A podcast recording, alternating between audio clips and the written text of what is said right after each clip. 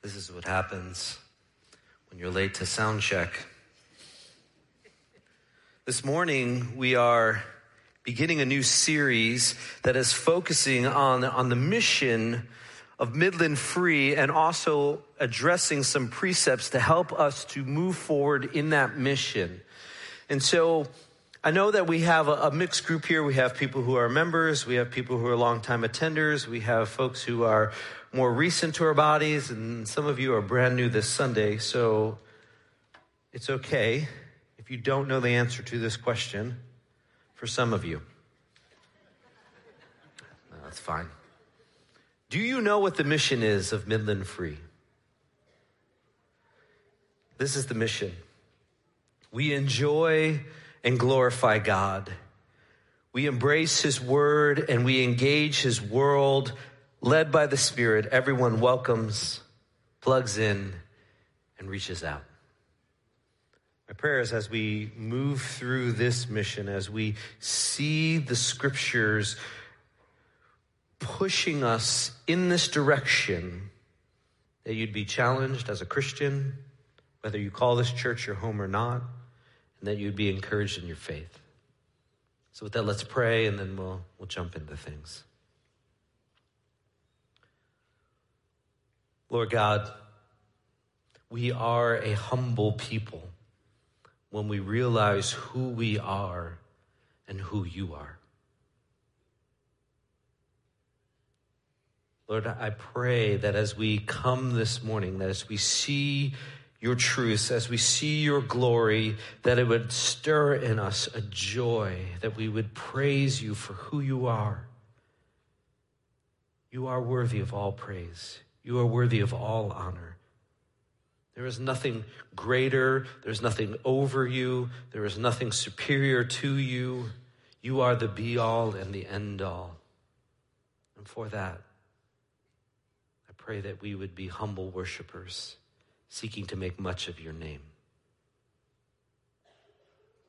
Lord, I ask this morning as we come to this topic, help us to have ears to hear because perhaps it's a new idea for many of us. But also pray, Lord, that you would give us conviction because I think it's an area that all of us can continue to grow in. We pray this in Jesus' name. Amen. So, as I was considering this series and this topic, and I came to this one, this idea, something kept rubbing me, if you will, in the wrong way. What if we have gotten it all wrong?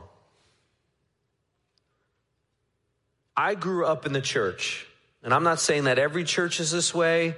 I'm not saying that this church is this way. I'm just saying, what if we, the church, have gotten it wrong? And, and the reason why I think that is because I've had numerous conversations with people all over the country from all different backgrounds, all different church denominations or experiences, and many of them seem to have this common experience. Here's what I'm getting at. I've been taught from a very young age that we are saved by grace through faith. It's not a work, right? So we don't merit salvation, that it gives us no grounds to boast. And to that I say, Amen. Here's the rub. That's what I was taught. But then it seemed like once the joy of salvation happened, we got to the cumbersome burden, labor, begrudging act of now fix yourself. And then it was usually followed by a list of do's and don'ts, precepts to follow. And here's what I'm saying. Have we gotten it wrong? Have we turned the glory and the beauty and the majesty of God into a cosmic killjoy? Don't do this. No fun, no joy, no happiness. Live a boring life because that's what makes God happy.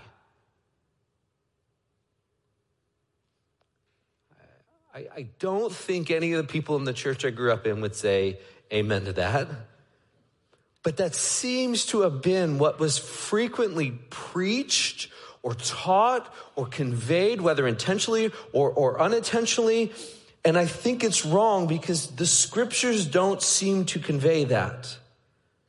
And so this morning, we're going to look at a whole bunch of passages, but kind of our key passage here is going to be from the Gospel of Matthew, chapter 13. So if you have a Bible, flip over to Matthew 13.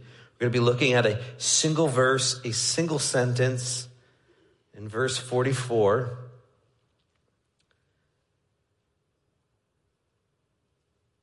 Does obedience to the Lord mean no fun, no delight, no joy?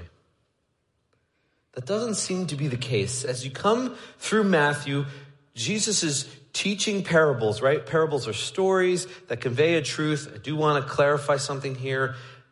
The story generally has a single thrust, a single truth. You can dive into a lot of the parables and say, well, well what does he mean by that? And is that this? Is this this? Like, we, right? We, we tell stories or we give examples with a thrust. We don't want the person we're talking to break down everything, right? Like if you tell the story of the little engine that could to your little kid, you don't want your kid being like, well, what does the mountain symbolize? And what about the caboose? Did the caboose play a role in that? Like, no, the story is you work hard to overcome the things. Slow and steady, wins the race, whatever. I don't know how you guys tell the little engine that could, but do it in your own little way, right? You have a main focus. This is the same here with this. Jesus is preaching parables. He's talking about the kingdom of God, and he says these words in Matthew chapter 13, verse 44.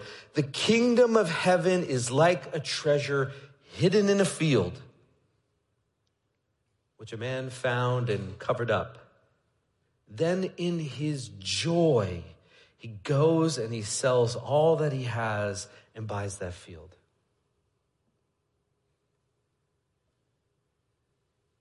That's it. The kingdom of heaven is like a treasure buried in a field. This man finds it, he buries it again, and he goes and he sells all that he has with joy so that he can buy this. And you might say, this seems a little odd. Well, let me explain a few things. One, banks were not common. So what you did with your, with your prized possessions is you would go and you would bury them. So finding buried treasure was actually something that could have happened then. And you might say, so he's stealing someone's treasure? Technically, the law at the time of Jesus telling this teacher really, uh, Jesus telling this teaching really was finders, keepers, losers, weepers. It really was. Unless you were a servant to somebody, because then that person come and say, well, I had my servant looking for that treasure. So technically, even though he found it, he works for me. So it's mine. That's what could have happened. So to, to remedy that, this person actually sells all that he has so he can buy the field. So now not only did he find the treasure and can claim, I found it, but he can also say, it's in my property. It's in my field. I own this. But the key to this passage isn't so much how the guy gets the field. It's the attitude in which he obtains it. He finds this treasure. What is the treasure? What's the kingdom of God? And the kingdom of God is more than just salvation. The kingdom of God is about seeing his, his principles and, and, his character manifest. The only thing I could think of, and I hate that this is the only thing that popped into my mind last night as I was laying in bed, is have you ever gone to Disney World or Disneyland? Everywhere you look, you see three circles, right? You see Mickey Mouse everywhere. He's in the architecture. He's in the way they lay the bricks on the ground. He's, as you're waiting online, there's like, there's like a Darth Vader Mickey Mouse etched into the wall of some Star Wars ride. Like he's everywhere you go, you can't help but think this is Mickey's place. That's the kingdom of God. Everywhere you go, everything you see, everything you do, everything radiates God. And this person sees that and says, that's a treasure that far exceeds everything I have. And so he begrudgingly sells all that he has. No, he doesn't say, oh, well, if I have to, I guess I'll buy this field. He does it in joy, which points to something. He joyfully surrenders everything to receive something that he sees as more joyous to receive. He isn't selling everything that was dear to him to get something he doesn't want. The kingdom of God, God Himself, is more glorious, more delightful, more joyous than anything else we can have. That seems to contradict what I was taught growing up. It seemed like once you got into the kingdom, the party was over. We get to this, and we, we in, in, in our statement, we say we want to be a church that enjoys and glorifies. And, and I know that in our heart, it, sometimes that, that rubs us because we want to say we need to be about God's glory. But here's the thing there's no glory if there's no joy.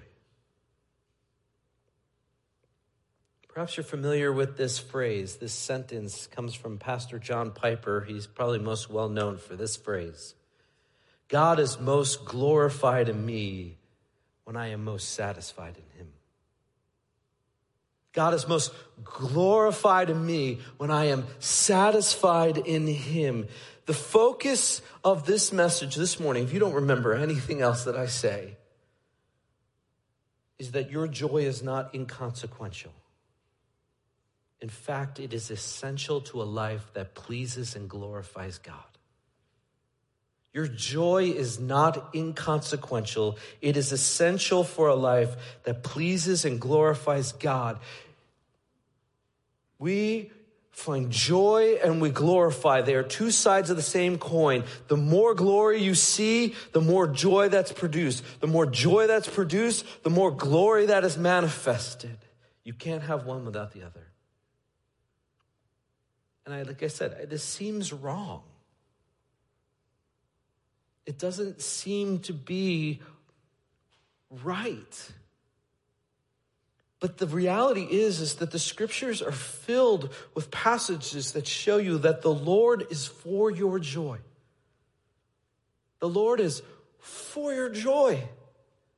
He isn't trying to rob you of happiness, of glad, of, of peace, of joy. He is for it. The psalmist writes, Psalm 37, verse 4 Delight yourself, find joy in the Lord and he will give you the desires of your heart. Psalm 4, verses 6 and 7. There are many who would say, Who will show us some good? Lift up the light of your face upon us, O Lord. You have put more joy in my heart than they have when they have grain and wine abounds. Psalm 16:11 You make known to me the path of life. I sure hope the path of life is joyful. In your presence is the fullness of joy. At your right hands are pleasures forevermore. John 15, 10 and 11. If you keep my commandments, you will abide in my love, just as I have kept my Father's commandments and abide in his love. These things I have spoken to you, that my joy may be in you and that your joy may be full. John 16, 24, until now you have asked nothing in my name. Ask and you will receive that your joy may be full. So it isn't just God. It seems like Jesus is a lot about joy. This continues on by his apostles. Romans 15, verse 13. May the God of hope fill you with all joy and peace in believing, so that by the power of the Holy Spirit you may abound in hope. Philippians 3, 8. I count everything as loss because of the surpassing worth of knowing Christ Jesus my Lord. For his sake I have suffered the loss of all things and count them as rubbish in order that I may gain Christ. Why would you count everything as rubbish? Because Christ is better. 1 Peter 1, 8 and 9. Though you have not seen him, he's talking to you, right? You didn't walk with Jesus. You love him. Though you do not now see him, you believe in him and rejoice with joy that is inexpressible. And look where it is. It's filled with glory. Obtaining the outcome of your faith, the salvation of your souls. There's so many more verses. I don't have enough time to go through. We're going to touch on a few more as we go through this. Some of them will continue to pop up as we go through this series. The scriptures command us to rejoice. I don't know about you, but I can't flip a switch.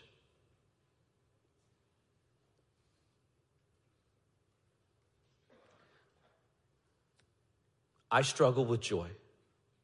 Can I be honest? Too late, right? For instance, last yesterday, yesterday I was trying to help my son out hanging uh, a pull-up bar in our basement. So we got the fun privilege of trying to drill through cement. Realized my drill wasn't going to do that. Borrowed a drill from one of the elders here. Realized that the anchors that the thing had broke as soon as I tried to put my heavy fat body on this pull-up bar. Had to go to the the the, um, the hardware store, buy a different anchor to, to hold this thing in. And the whole time everything's happening, I'm having frustration after frustration. And by the way, the elder who borrowed it, I can't get the drill bit out of your drill. So there's another frustration that I have. And I'm like here trying to say, just be happy. God's trying to do something in here. And you know what? I instantly laughed and had a ton of fun. No, that did not happen. There wasn't a lot of glory. I'm just trying to peacefully say, like, Lord, I know you're trying to teach me here something, but right now I just want this stupid thing to be done. And then I'm thinking about 1 Corinthians 10:31, which Dan read earlier, whether you eat or drink or trying to hang a pull-up bar, do all to the glory of God. And I'm like, there's no glory here right now. And there definitely isn't joy because this thing that should have taken me 30 minutes has now taken me three hours. So here's something I do want to touch on, and I think is an important reality. While God is for our joy, it does not mean there'll never be suffering. Please don't think that me hanging up a pull up bar and being frustrated is suffering. It doesn't mean everything will go well. It doesn't mean everything will be good. It does mean that even amidst all of that, joy can still be found. The Lord is for your joy. It's not inconsequential. He moved towards joy. And if you don't think so, you don't know the gospel. We are dead in sin. We think we're living it up, but we are actually running to the cliff and to death and destruction and eternal pain and sorrow forever and ever and ever. And what does God do? He acts. He sends Christ. Why? For your joy. It's amazing that, that when, when, when Paul looks at this and he sees Jesus doing this, coming to this world to face the cross, he says, for the joy that was set before him, he goes to the cross. He goes to an excruciating death for the joy set before him. What's the joy set before him? Not only that he would be resurrected, but that others would come to know the joy of salvation through him. It is impossible to think that God is not for your joy if you understand the gospel. So, what's the problem? Here's the problem we are too easily pleased, we are too easily satisfied. The issue is not that we seek joy. The problem is that we pursue poor excuses of soul satisfying joy. We're not even looking for a treasure half the time because we are satisfied with the trinkets of this world. But yet our soul never really is satisfied because it is trying to find joy in finite, fleeting phantoms. There's this quote from C.S. Lewis. Do we have this quote? Do we have that quote? Yeah. I love this quote from C.S. Lewis. It's from the book, The Weight of Glory. He says this It would seem that our Lord finds our desires not too strong, but too weak we are half hearted creatures fooling about with drink and sex and ambition when infinite joy is offered us like an ignorant child who wants to go on making mud pies in a slum because we cannot imagine what it means to be offered a holiday at sea. We are far too easily pleased. God has infinite joy for us, but we are too easily pleased. Are satisfied with mud pies. God says something as such too through the prophet Jeremiah in chapter 2, verse 13. He says this For my people have committed two evils. They have forsaken me, the fountain of living water, and they have hewed out cistern for themselves, broken cisterns that can't hold water. Do you get that? He is, he is, he is the fountain of life, but we try to find it somewhere else. And we think we are so wise. We dig out these, these, these, these cisterns to, to hold water and, and they can't. They leak. And it's, it, we're trying to fill it. We're trying to fill it, but then we go back and it, and it's just, it's cracked. There's nothing there. And, and that's what we experience our joy isn't inconsequential. It's essential to a life that pleases and glorifies God. He is not a cosmic killjoy. He calls us to himself because he wants us to have joy.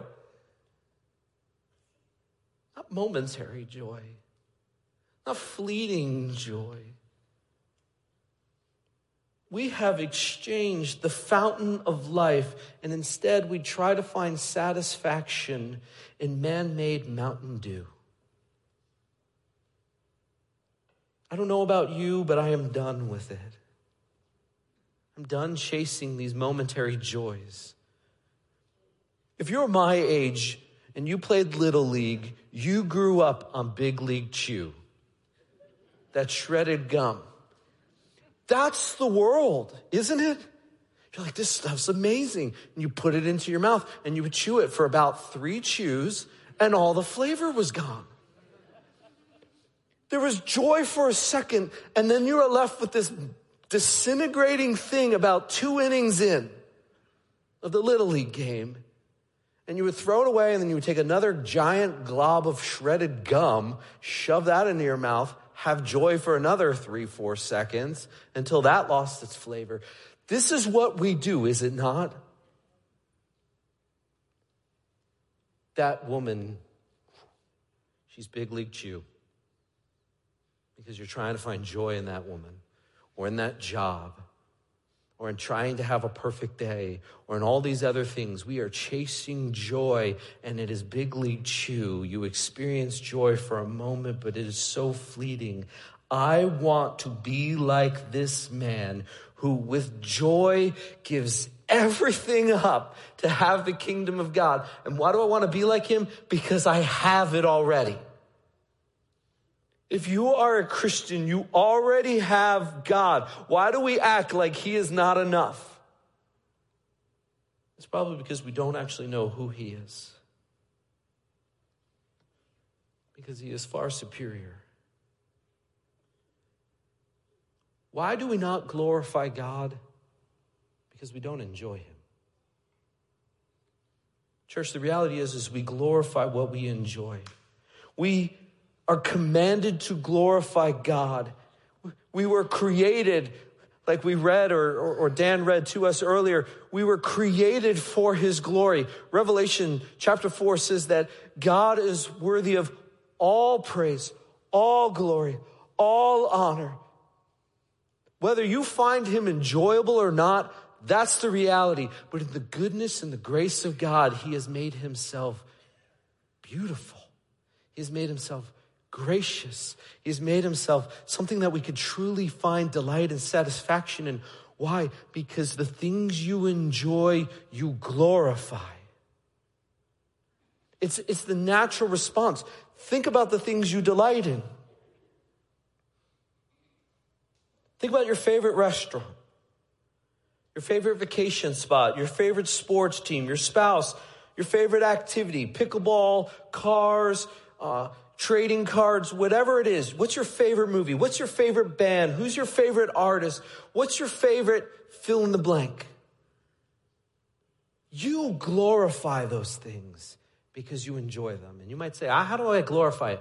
You share it with others because you want others to delight in it. You talk about how it's so great and it's so good and how it's better than this and oh, this is that and this person does these things. But have you seen this artist and what they've created? It's beautiful. We do it. It's the natural automatic thing. We share it with others. We ascribe worth to it. We add weight, right? Glory literally means in the Hebrew weight. We're saying this is, this is weighty. This is something you should look at. This is something you should consider. How do I know this? Because I do it all the time, and so do you. We can't help but glorify the things we enjoy. Do you know what the best movie of 2014 was? The Lego movie. At least if you talked to me the week after I watched it, I grew up, loved the Legos, went to see the Lego movie. You know what I did all week after I watched the Lego movie? I told everybody, you know what movie you need to see? Grandma, you know what movie you need to see? Random person at church who just showed up for the first Sunday, you know what movie you need to see?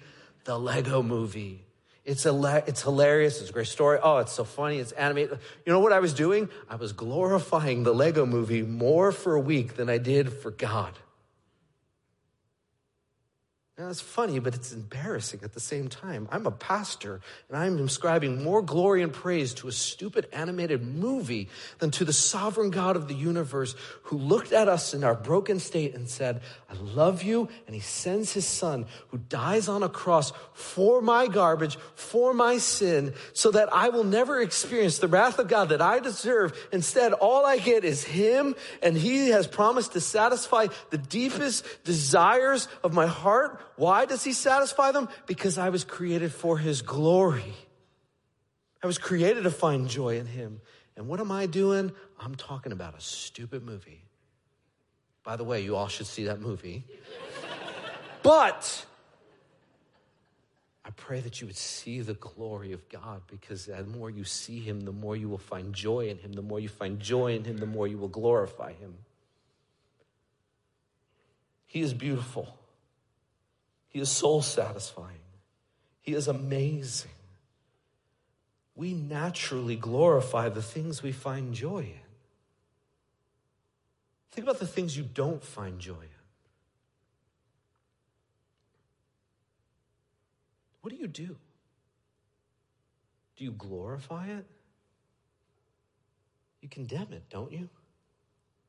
You go to a restaurant and you're halfway through your chicken sandwich and you realize this thing isn't cooked all the way. You don't go to people and say, you know where you need to go to eat? You say, that place is the worst. I was vomiting for days afterwards. Don't even go there. Don't think about it. You can't glorify something that you don't find joy in. Try it. I know a lot of you guys are interested in this, this sport called football and there's some game coming up, you're probably not talking about that other team. They're amazing. No, you condemn them. Oh, they shouldn't even be on the field. They don't know what's coming. What you find joy in, you naturally glorify. But isn't it amazing that God has made himself so glorious that it actually brings us joy so that we can reciprocate it back in glory? And the more we glorify him, the more we find joy in him. And the more we find joy in him, the more we glorify him. Biblically speaking, the joy that God calls us is an emotion. And it manifests in the soul of the Christian, right? It, it's, it's an emotion that pours out of the soul of the Christian and it grows as the Spirit of God reveals to us the glory, the beauty, the grace, the majesty, the sovereignty of the beautiful God in the world around us and in His Word. Joy is a response. It can't be forced. It just flows out. Have you ever had a terrible day and something joyous happens and you like, I don't want to smile. I don't want to be happy, but you can't help it? It just flows out. It's a response. If joy is an emotional response, how can God command it of us? Seems unfair. You're telling me to be joyful. I can't just be joyful. I can't just, okay. Hi, everyone. Have you been around people who show fake joy? It's worse than if they would just be grumpy. How? How are we supposed to be joyful? How are we supposed to rejoice in all things? How are we supposed to be filled with joy when we live in a broken world, when we constantly make mistakes, when other people harm us, when just the mess of the world sometimes seems to suffocate us and damps down everything that would be good? How are we supposed to have joy? God, how dare you command us to do something that is impossible? And again, I say, I understand it because I struggle with joy. Let me clarify one more thing before I give us some maybe hints or, or encouragement. Please don't think that joy needs to be this exuberant, happy smile. We can be sorrowing yet rejoicing. That doesn't make sense in the world because those seem like contradictory things. But in the Bible, they don't contradict because our joy isn't in the present circumstance. I could be sorrowing about this pain, this suffering, this, this heartbreak, but I know that there's joy even amidst this because this is not the be all end all. So, how can we be a church that enjoys and glorifies God? How can we grow in enjoying and glorifying God? I come again to Psalm 16, verse 11, the psalmist writes this You make known to me the path of life. In your presence there is fullness of joy. At your right hand are pleasures forevermore.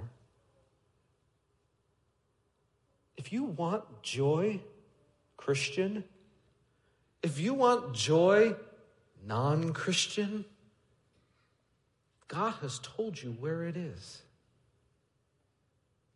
in his presence. So, how do we grow this joy? How do we grow in glorifying God? I don't have an exhausted list. Here's what I got. First thing, check your heart. If God makes known the path of life, are you pursuing another path thinking life is found at the end of that? Do you think finances are where you will find life, or fame, or sex, or power, or influence? Do you believe life is found outside of the Lord? Check your heart. The psalmist writes that the fullness of joy is found in God's presence. How do we come into the presence of God?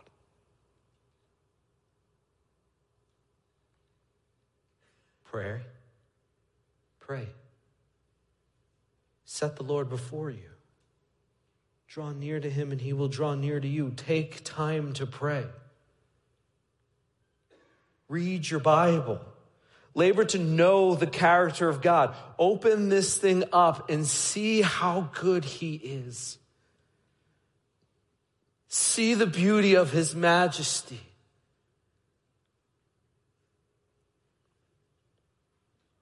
You should get to page one depending on how your Bible's printed.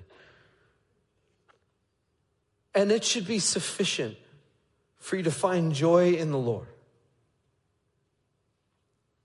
To see his beauty and his majesty, to see his glory, to see his goodness, to see his loving kindness, to see his mercy. Where are you going to do that? Here. Know him. Enter into his presence. Open up the word. How else can we enjoy and glorify God? Keep his commandments. Jesus said in John's gospel, those who obey his commands, he shows himself to. You don't believe me, check out John 14, verse 21. Do what God has called you to do. And you will find that He will draw near to you. Another way we can glorify and enjoy God more is to have fellowship with the saints. Have you ever been in, in a conversation with another believer and they're sharing what God has done in their life, in their life, not your life, in their life, and you look and you're like, man, God is amazing. You know what you just did there? You glorified him, and you probably found a little piece of joy. He did that for you.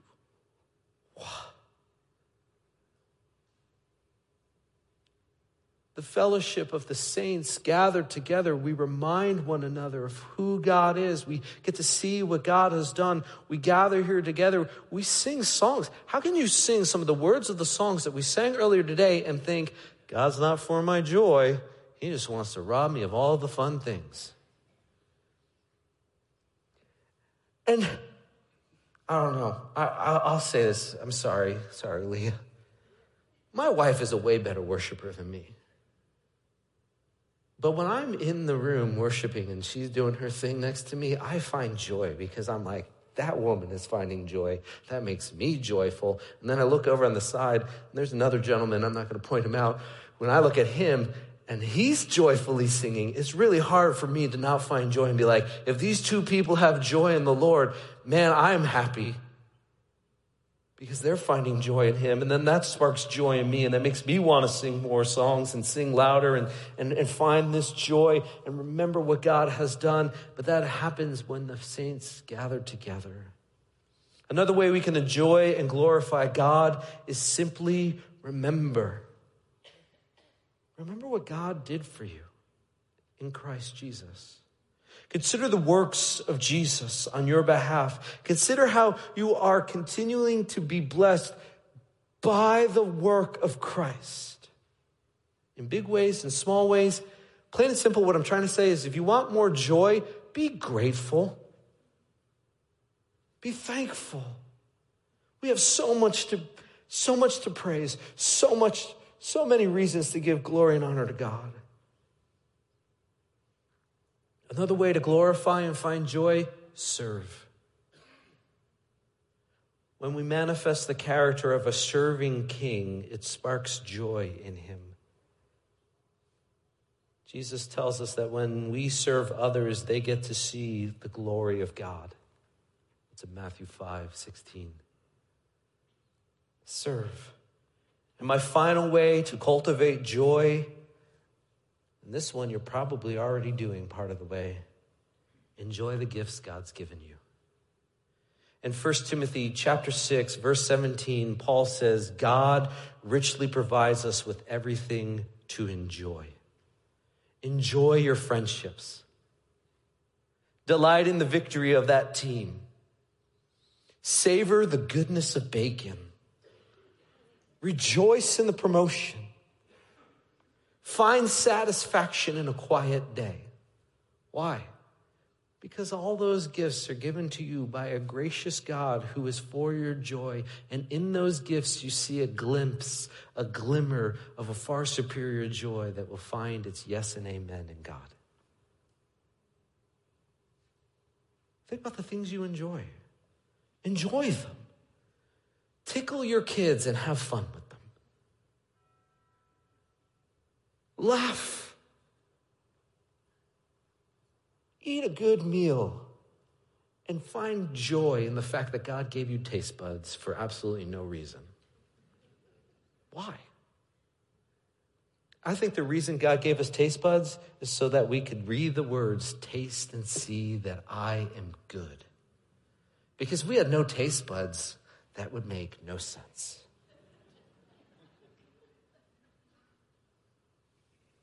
Enjoy the snow. Why?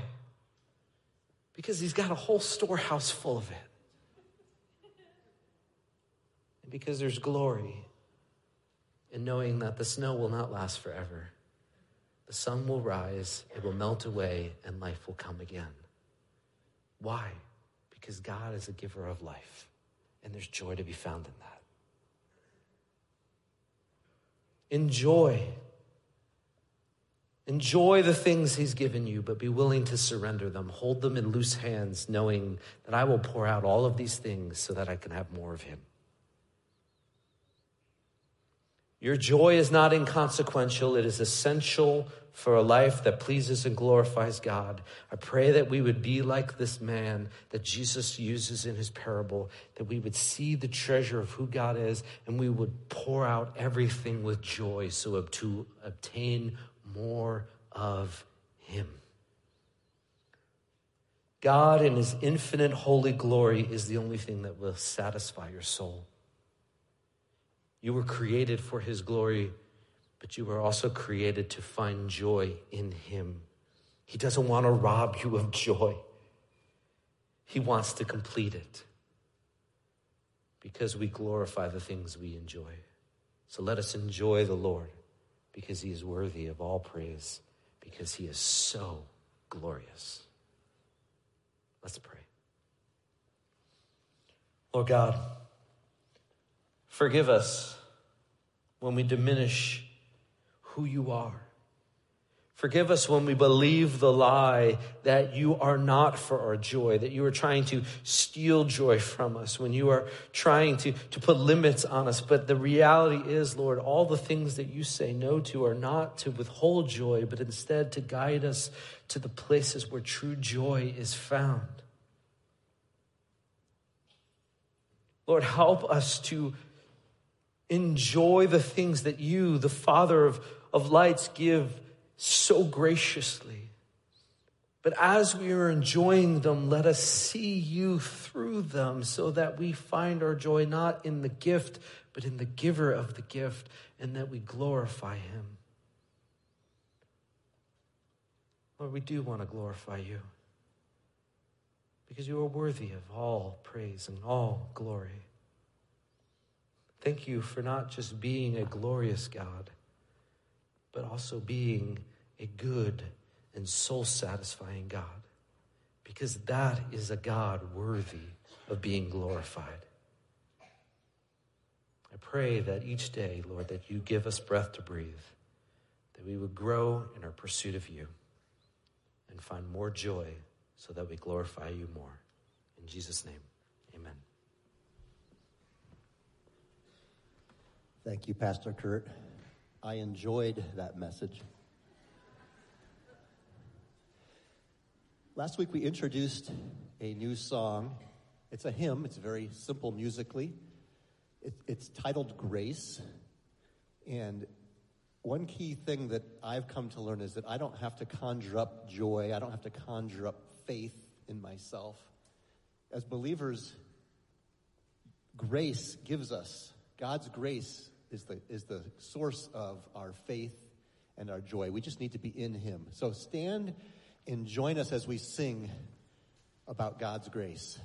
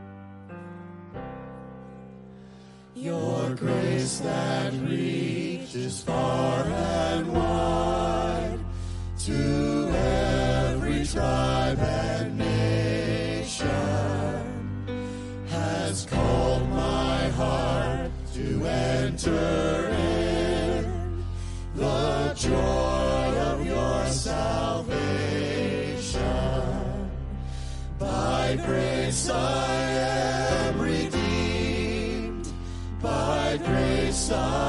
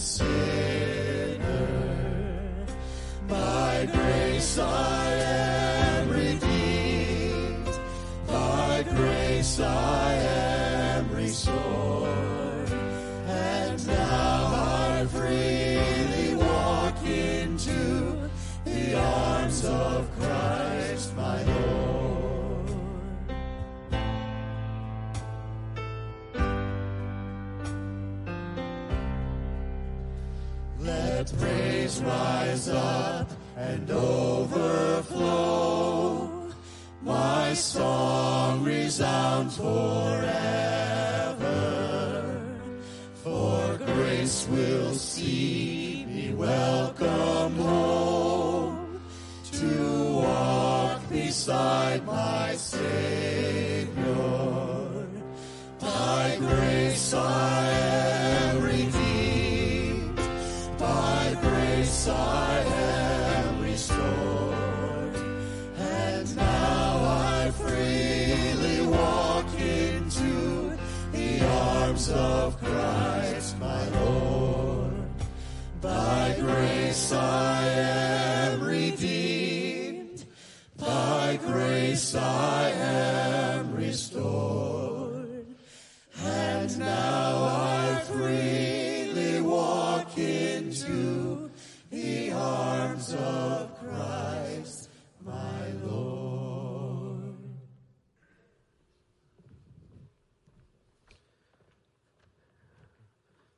before I send you out, just some brief announcements. Uh, first, if you are sitting on this side, if you guys wouldn't mind helping stack those chairs, and if you want to help roll them into the closet, we would appreciate that. And the other request is once we do stack those, uh, we want to encourage you to fellowship, to have time, but maybe just move either over to this area or out into the foyer so that as the chairs are getting moved around, nothing, no one gets run over or, or hurt or any.